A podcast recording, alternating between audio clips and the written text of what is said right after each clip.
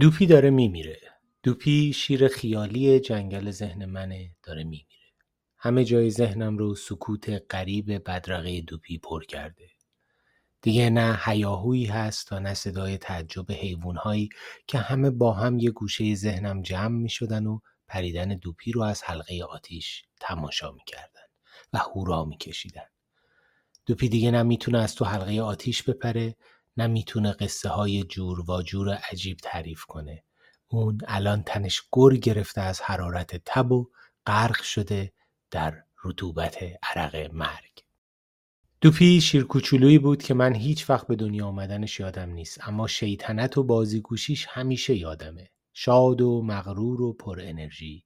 یالهای طلایی رنگ گندمگونهش توی باد شیطنت بچگیش چنان رقص می‌کرد که انگار بزرگترین کارنوال شادی توی جنگل راه افتاده.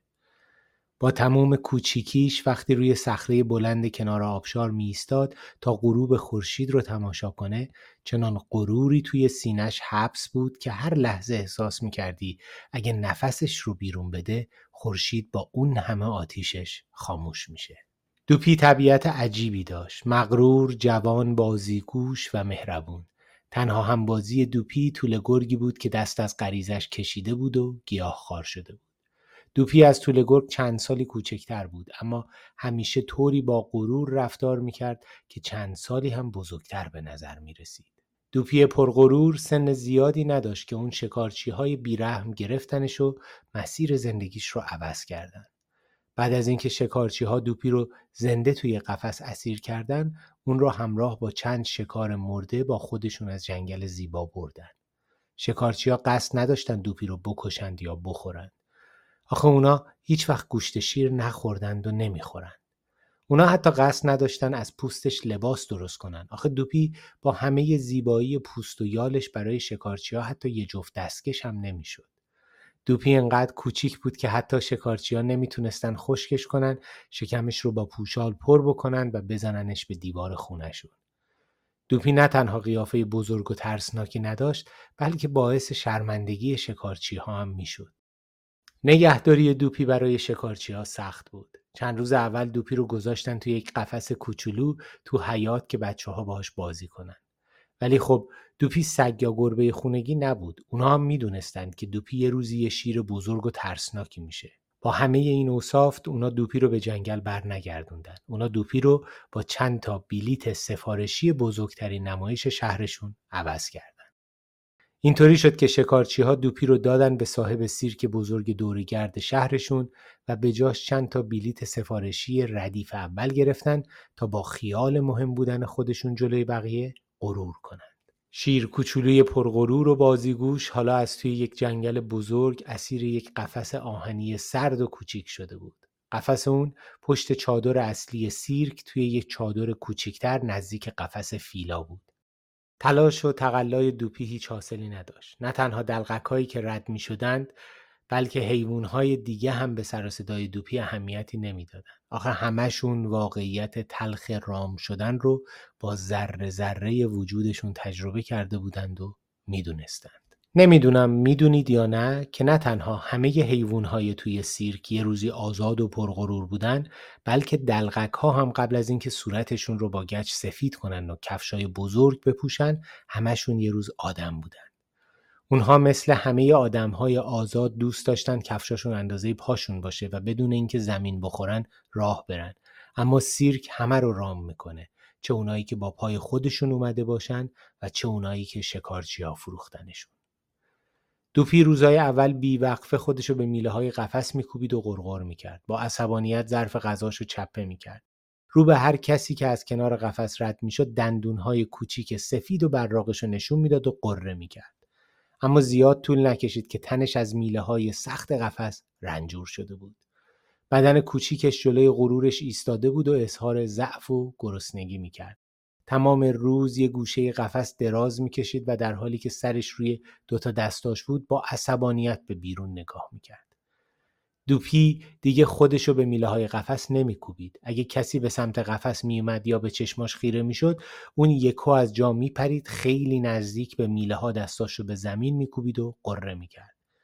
وقتی دلغک پیر سیرک ظرف غذاش رو می آورد دوپی شلوغ می‌کرد ولی حواسش بود که ظرف غذاش رو چپه نکنه آخه بعد از رفتن دلغک پیر اون غذاش رو تا ته می‌خورد در واقع دوپی هم مثل همه اهالی سیرک خودش خودش رو رام کرده بود همیشه همینجوری بوده اول این خودت هستی که خودت رو رام می‌کنی بعد یکی میاد و دست آموزت می‌کنه این حقیقت رو هم دلغک پیر می‌دونست و هم مرد شجاع و همین دلیل هیچ کس تا مدتها هیچ اعتنایی به دوپی نمی‌کرد.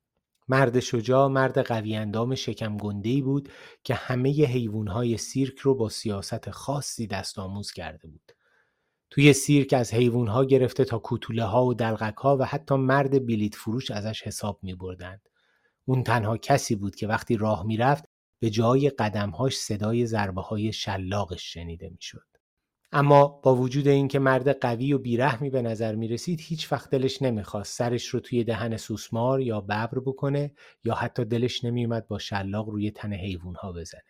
اون هم مثل دلغک ها ادا در می آورد. شاید به خاطر همین بود که هر شب توی چادرش زیر نور چراغ زنبوری شیشه شیشه الکل رو سر می‌کشید و با چشمای خیس میخوابید. دلغک پیر تنها کسی بود که از تنهایی مرد شجاع خبر داشت. فقط اون بود که بعضی از شبها وقتی همه خواب بودن توی چادر بدون اینکه کلمه حرف بزنه چند تا استکان الکل با اون می‌خورد. دلغک پیر تنها دلغک توی سیرک بود که هیچ وقت تا حالا حرف نزده. تا حالا صورت گچیشو پاک نکرده همیشه لنگان و مست راه میره و اوج هیجانش صدای بوغ بادی توی گردنشه. اون تنها دلغکیه که ادا در نمیاره و نقش کسی رو بازی نمی‌کنه. انگار مادرزاد دلغک به دنیا اومده. اون حتی با دوپی هم هیچ وقت حرف نزده. اما دوپی همیشه از قصه هایی که دلغک پیر براش تعریف کرده نقل قول می‌کنه. دوپی دو تا شهر بزرگ رو از پشت میله های قفس دید و هیچ کس با اون کاری نداشت. حتی یک بار هم در قفس رو باز نکردند. گاهگاهی دلغک پیر از لای میله ها با یک جاروی دست بلند کف قفسش رو تمیز می‌کرد. دفعه های اول دوپی غرغر می‌کرد و به سمت جارو حمله می‌کرد و دلغک پیر کارش رو نیمه تموم ول می‌کرد و بی می‌رفت.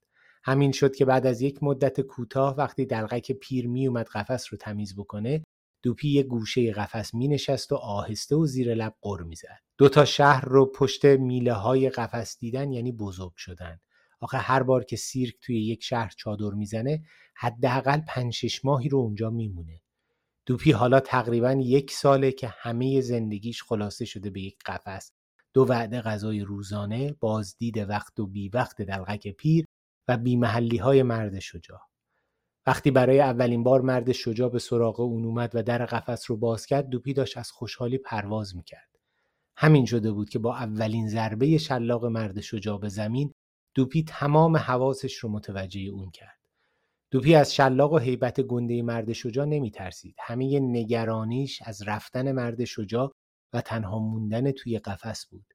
وقتی مرد شجاع به دوپی فرمان می‌داد، دوپی احساس می‌کرد بهترین آواز دنیا رو براش میخوندن. از فردای اون روز مرد شجاع هر روز صبح زود میومد در قفس دوپی رو باز می‌کرد و اون رو به داخل یکی از چادرهای خالی می‌برد. مرد شجاع خیلی سریع و راحت دوپی رو تعلیم می‌داد آخه دوپی خودش خودش رو رام کرده بود دوپی از دیدن مرد شجاع چنان خوشحال و هیجان زده می‌شد که حتی خاطره جنگل براش کمرنگ شده بود این آغاز یه زندگی جدید برای دوپی بود مرد شجاع روز به روز کارهای سختری به دوپی یاد می‌داد مثلا اولین تمرین پریدن از روی یک صندلی نازک به روی یک صندلی نازک دیگه بود حالا صدای شلاق مرد شجاع بلندر از قبل شنیده می‌شد. دوپی باید به ترس خودش غلبه می‌کرد. ضربه های شلاق، افتادن های پیاپی از روی صندلی و فریاد مرد شجاع. همه این سختی ها با همون شوق اولین پریدن و نیفتادن از یاد و خاطر دوپی محو شد. دوپی در حین رام شدن و دست آموز شدن داشت غرور کردن و نترسیدن رو هم تمرین می‌کرد.